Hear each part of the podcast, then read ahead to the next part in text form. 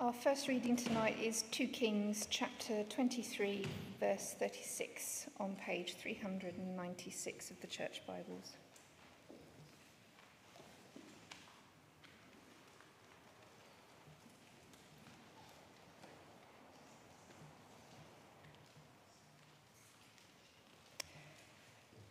Jehoiakim was 25 years old when he became king, and he reigned in Jerusalem for 11 years.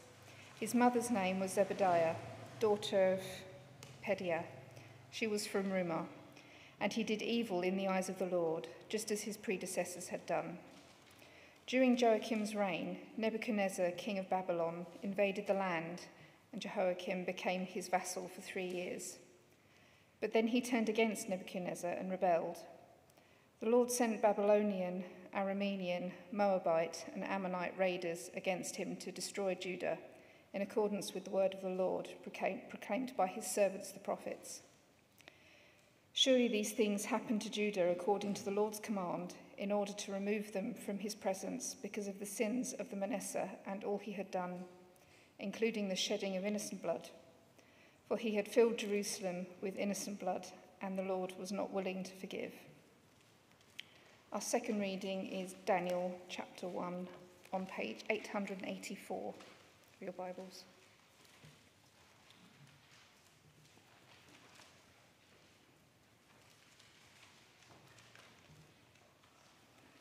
In the third year of the reign of Jehoiakim, king of Judah, Nebuchadnezzar, king of Babylon, came to Jerusalem and besieged it.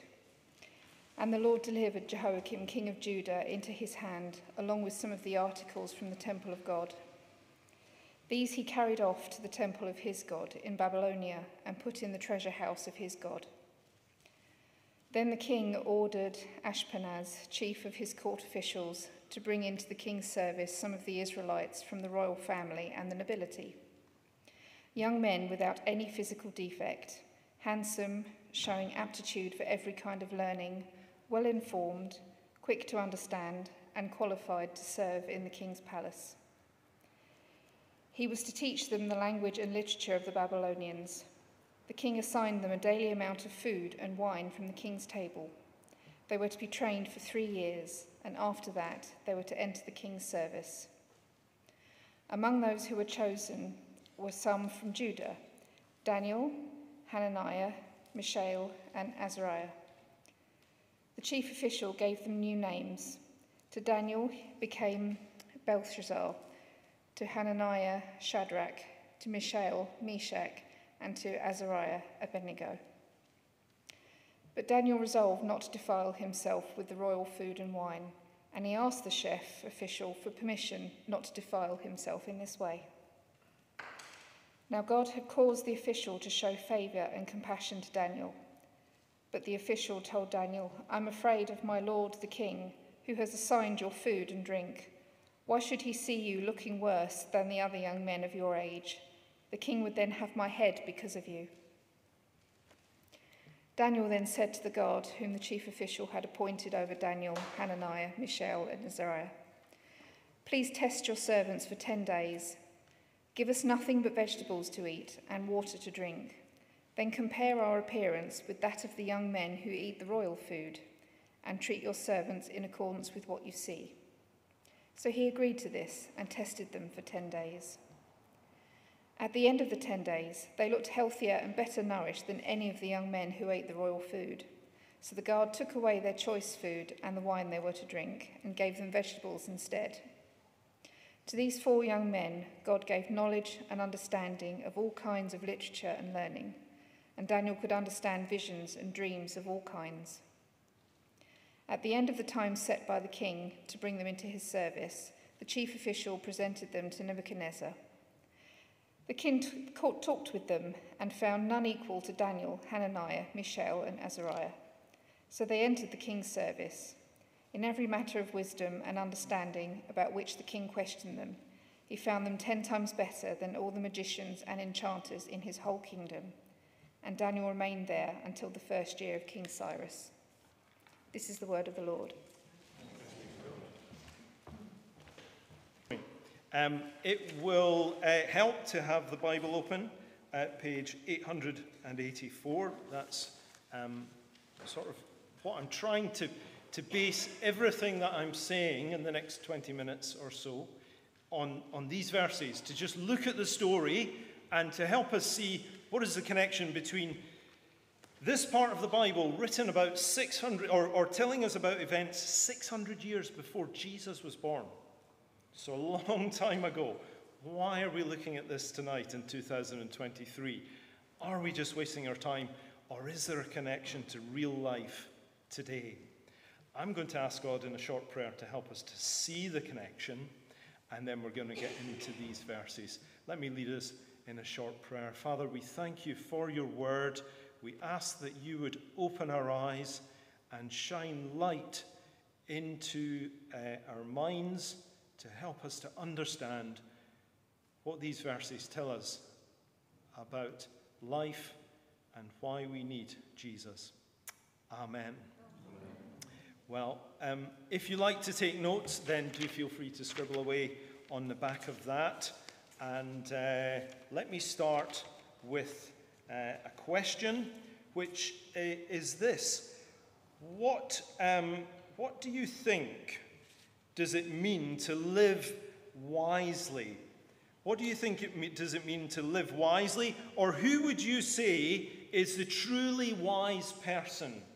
The truly wise person. Okay, so let's just imagine we fast forward to the end of the meeting. We've had some tea and coffee, and uh, after a bit of chat, I say, okay, I would like all the truly wise people to gather over in that corner over there. Okay? All the truly wise people come over here, and uh, I wonder who would go. I, wa- I wonder who would go. I wonder if humility would hold us back and we wouldn't want to walk over there. Because I wonder if, what would we be thinking makes someone truly wise?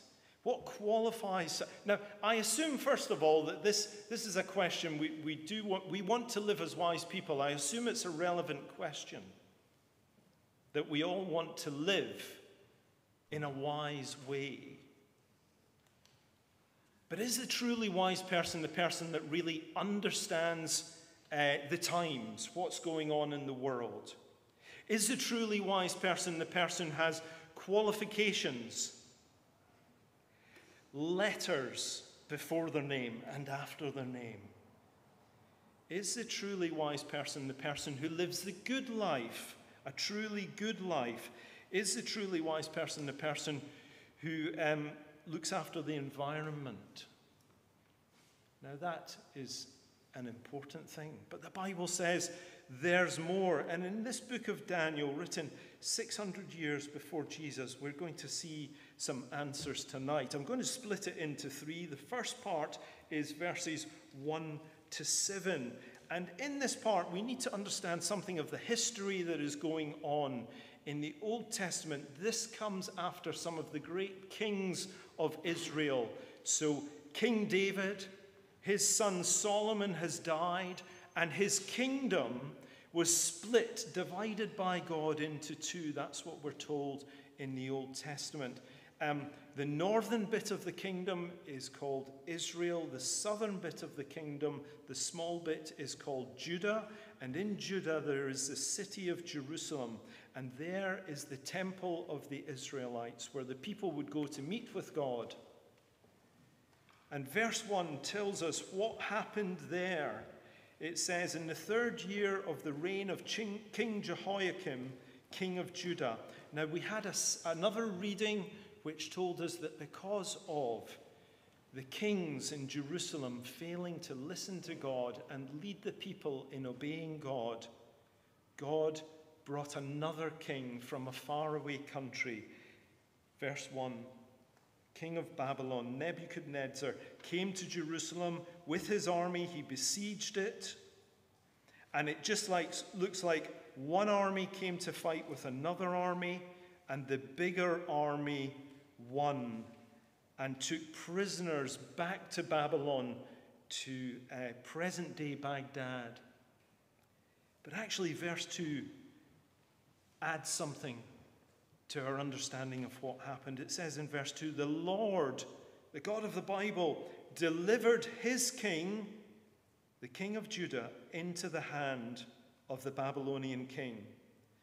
And along with the king went some articles from the temple of God. These were carried off to the temple of the God in Babylonia and they were put in the treasure house of his God. So it looks as if Babylon and Babylon's God have triumphed over Israel and Israel's God.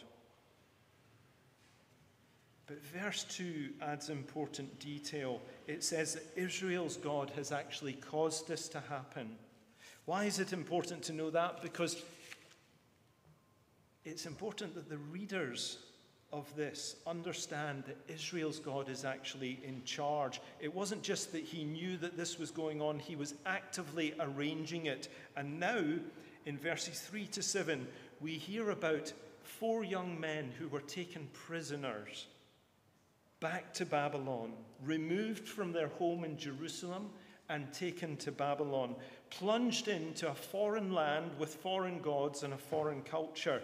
They have, if you like, in these verses, they have been enrolled at the University of Babylon, totally against their will. Three years will be their course so that they join the service of the king. Did you see how in verses 3 to 7, again and again, that little phrase repeats? So, verse 3 then the king ordered Ashpenaz, chief of his court officials, to bring into the king's service some of the Israelites from the royal family and the nobility, young men without physical defect, handsome, showing aptitude for every kind of learning, well informed, quick to understand, and qualified to serve in the king's palace. They're going to be educated, the best of the best. It's like Top Gun, but in Babylon. And these, these guys and maybe girls are there so that they can enter into serving the Babylonian king. So that ultimately his kingdom, Babylon, will be strengthened. Do you see how they'll do that? How they'll achieve that? End of verse 4 they were to be taught the language and literature of the Babylonians. They were to be fed the food, the best food in Babylon. Verse 5 from the king's table, food and wine. They were to be softened up and won over with all these things. And they would come out the other end three years later, ready to serve the king of Babylon. Do you notice that in verse 6 they would even take away their, their Hebrew names. Verse 6 they would be given new names. The Hebrew names which linked them to their God and were names to do with their God would be replaced with names to do with Babylonian gods. What was the aim here?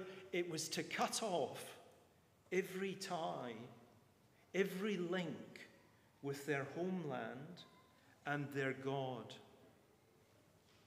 To take away that link and to make them Babylonian, to immerse them and make them conform so that they, they gave their allegiance to the king of Babylon. I wonder if we can see parallels about um, what Christians face in the world we live in today. Wherever we go, from being with Christians to being on our own as Christians, I wonder if you can feel yourself swimming against the tide, like that one person who's got yourself on the wrong side of the stairs and everyone is coming down and you're trying to get up the stairs with all your luggage. You've started and you've got halfway, and now it's just telling you to turn around and go with everybody else.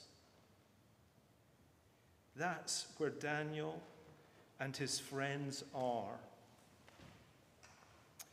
And that's where we will feel it today if we are trying to live as Christians. It could be at school, where you are the only Christian in your class. It could be at your college or university. It could be on your sports team. It could be in the office. It could be closer to home. It could be the flat you share or your own family. And society and culture is trying to constantly shape the way we think. It's, it's not just when we're uh, with others, it can be when we're alone. It's the air we breathe, the TV programs we watch, the films we watch, the music we listen to. It's the things we read. It's the PSHE classes. It's the debating classes. It's social media. Things that are educating us with beliefs and ideas that we're encouraged to accept without question. See if you recognize some of these sound bites that say, all paths lead to God. Or, no, hang on, no, there's no God. We evolved. And we're here as a product of time and chance and improvement. There's no such thing as absolute truth. When it comes to gender and identity, you are what you feel. When it comes to sex and sexuality, all that matters is being happy. In the words of, uh, of Barbie most recently, I haven't seen the film, but I think this quote is just so apt. I want to do the imagining, not be the idea. In other words, you're free to decide. It started with Frozen. It continues with Barbie. I've seen Frozen because of my two young daughters. I will probably have to see Barbie as well. But it's all saying you are free to live however you like. It's all saying that God is not there. It's living in His world with all His good and wonderful things, but not acknowledging Him. That is what the voices of this world are constantly telling us to accept and to believe. That's the first part. Daniel and his friends in this society, a totally foreign culture. But then in verse 8, how will Daniel, Daniel live in this new society? Verse 8, but Daniel resolved not to defile himself with the royal food and wine. And he asked the chief official for permission not to defile himself in this way. Do you see twice how in that sentence we're told he resolved not to defile himself? I'm not completely sure what this means. But because it's repeated twice, I think it is key that Daniel wanted to honor his God. It perhaps more literally means he set his heart to acknowledge his God. Daniel was prepared to accept the place on the course, to accept the new studies, even the new name, but for some reason he chose not to accept the food. It could be that it is to do with Old Testament food laws, or it could be that he's just decided to draw a line to show something about his true identity as he sets out in this new culture. Now, if it's not as much as, uh, too much of a surprise to already have mentioned Barbie and to say that I probably will watch it, I'm going to also give you a little poem tonight. At least just one part of it.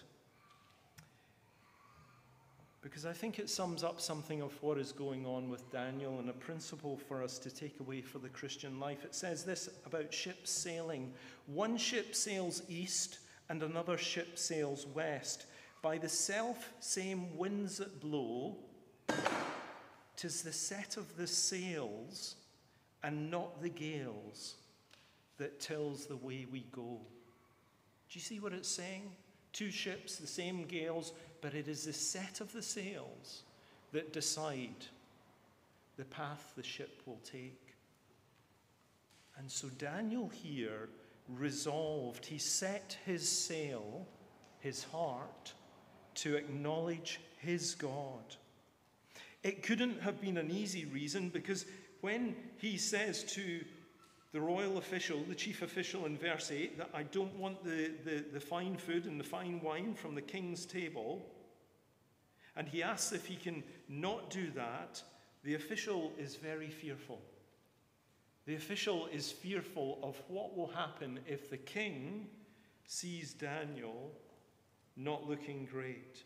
Do you see that? He says, he says to Daniel, I am afraid of my, my lord the king, who has assigned your food and drink. Why should he see you looking worse than the other young men of your age? The king would then have my head because of you.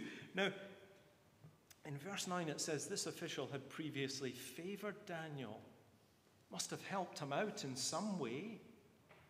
But here he says no to his request. But look, Daniel pushes past that and persists in a very creative way. And he speaks to the guard who must be looking after him day by day. And he puts an idea before the guard in verse 11. And he says, along with his friends, verse 12, please test your servants for 10 days. In other words, it's going to be trial by vegetable for 10 days. What a thought. For 10 days and see what happens. And verse 15 and 16 tells us that incredibly, at the end, they looked healthier and better nourished than the young men who ate the royal food.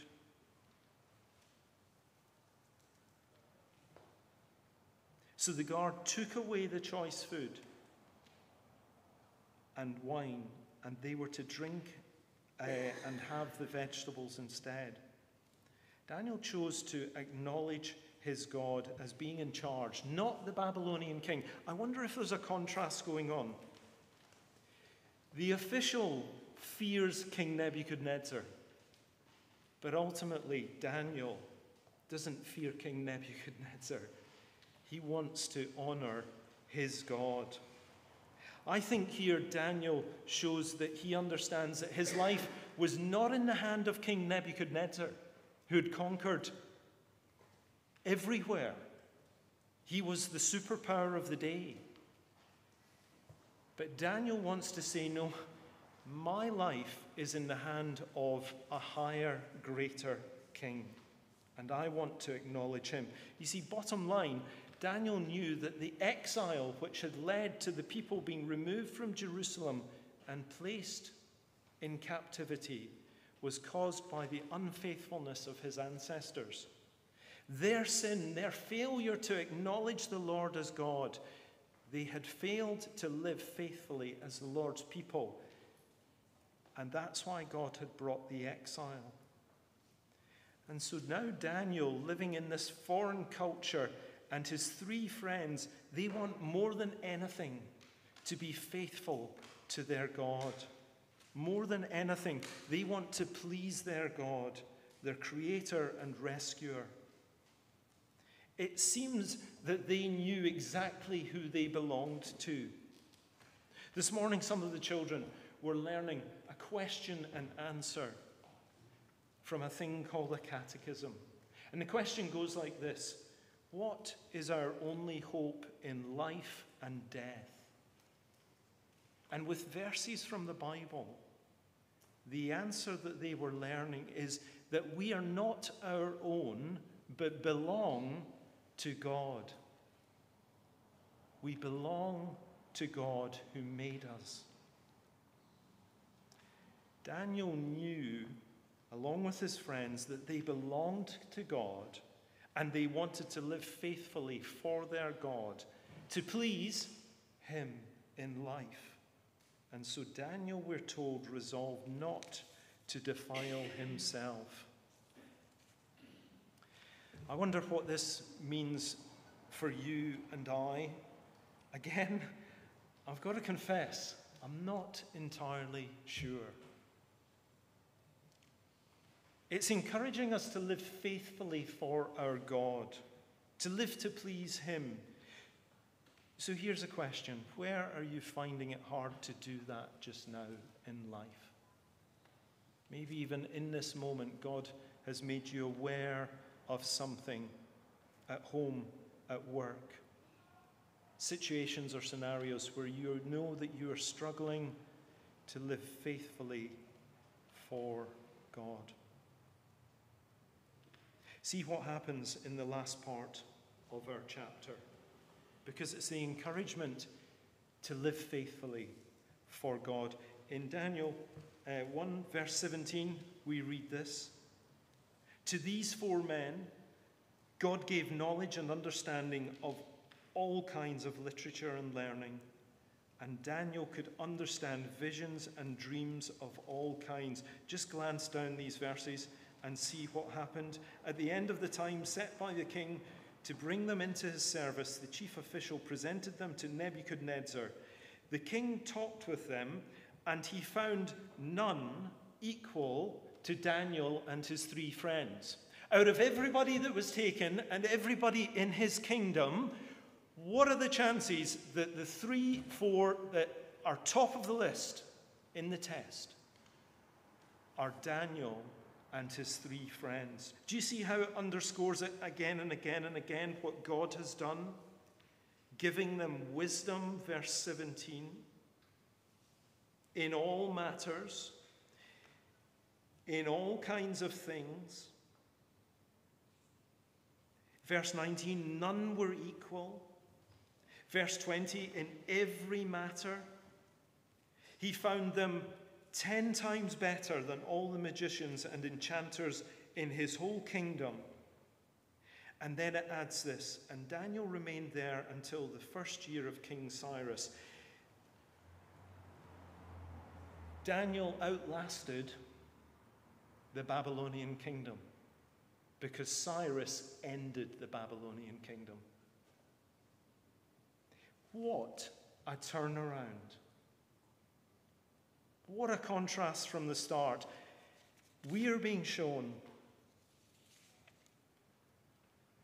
that Daniel was rescued by God and he and his friends were established by God. We need to move towards an end here. What does this episode teach us about God tonight? Is it that he likes and loves vegetarians? Is it, is it that if we go to university, this is what our diet ought to be? God does love vegetarians, but he also loves meat eaters. Remember the first few verses. Daniel's God looked defeated. His people were given into the hand of a foreign king. The vessels were taken away to Babylon and put in the temple of their God. But now, what a turnaround. Daniel has been rescued. The Babylonians and their gods are shown as no match for Daniel's God. Verse 2 talked about Daniel's God being in charge on the global stage. And now, at the end of this chapter, they've won the appearance competition because he's the giver of life. They've won the wisdom competition because he's the giver of wisdom. Daniel's God is not defeated by this God or any other God. He's the one true and living God. So, who then is the truly wise person? The rest of the Bible helps us to understand it's the person who acknowledges Daniel's God by acknowledging Jesus the one who will one day rule forever. True wisdom sees Daniel's God in charge now.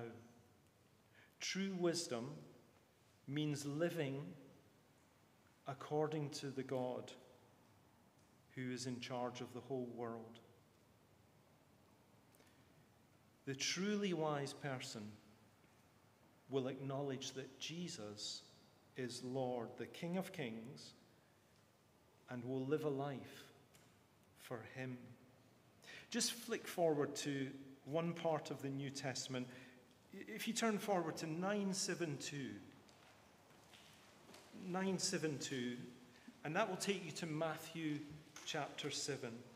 And, and uh, these will be familiar words to many because there's a song about this part of the Bible, some teaching of of Jesus. It's about the wise and the foolish builders. And there Jesus says in Matthew chapter 7 Therefore, everyone who he- hears these words of mine and puts them into practice is like a wise man who built his house on the rock. The rain came down, and the streams rose, and the winds blew and beat against that house, yet it did not fall, because it had its foundation on the rock. But everyone who hears these words of mine and does not put them into practice is like a foolish man who built his house on sand. The rain came down, the streams rose, and the winds blew and beat against that house, and it fell with a giant crash. You see the difference between the two builders? One's described, they're both described as hearing Jesus' words, but only one puts his words into practice. Jesus says that person has security in life. That person is a truly wise person.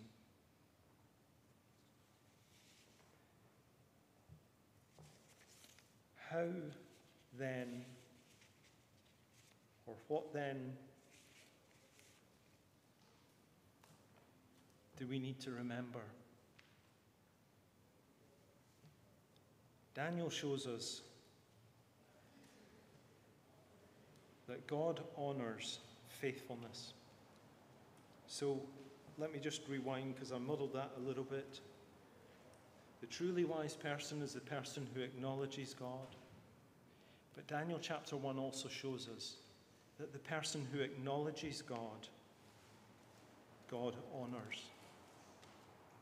Daniel's God honors those who resolve to live for him. Now, in this chapter 1 of Daniel, they won. But the rest of the, the New Testament says it won't always be like that. But it does want us to know that God loves it when his people are faithful, when they live to please him. He notices and he will honor it. Let's pray.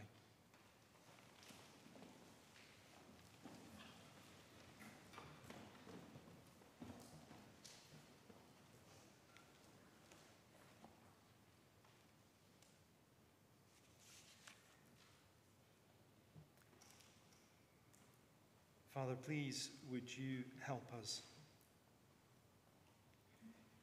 Um, wherever we find ourselves living, um,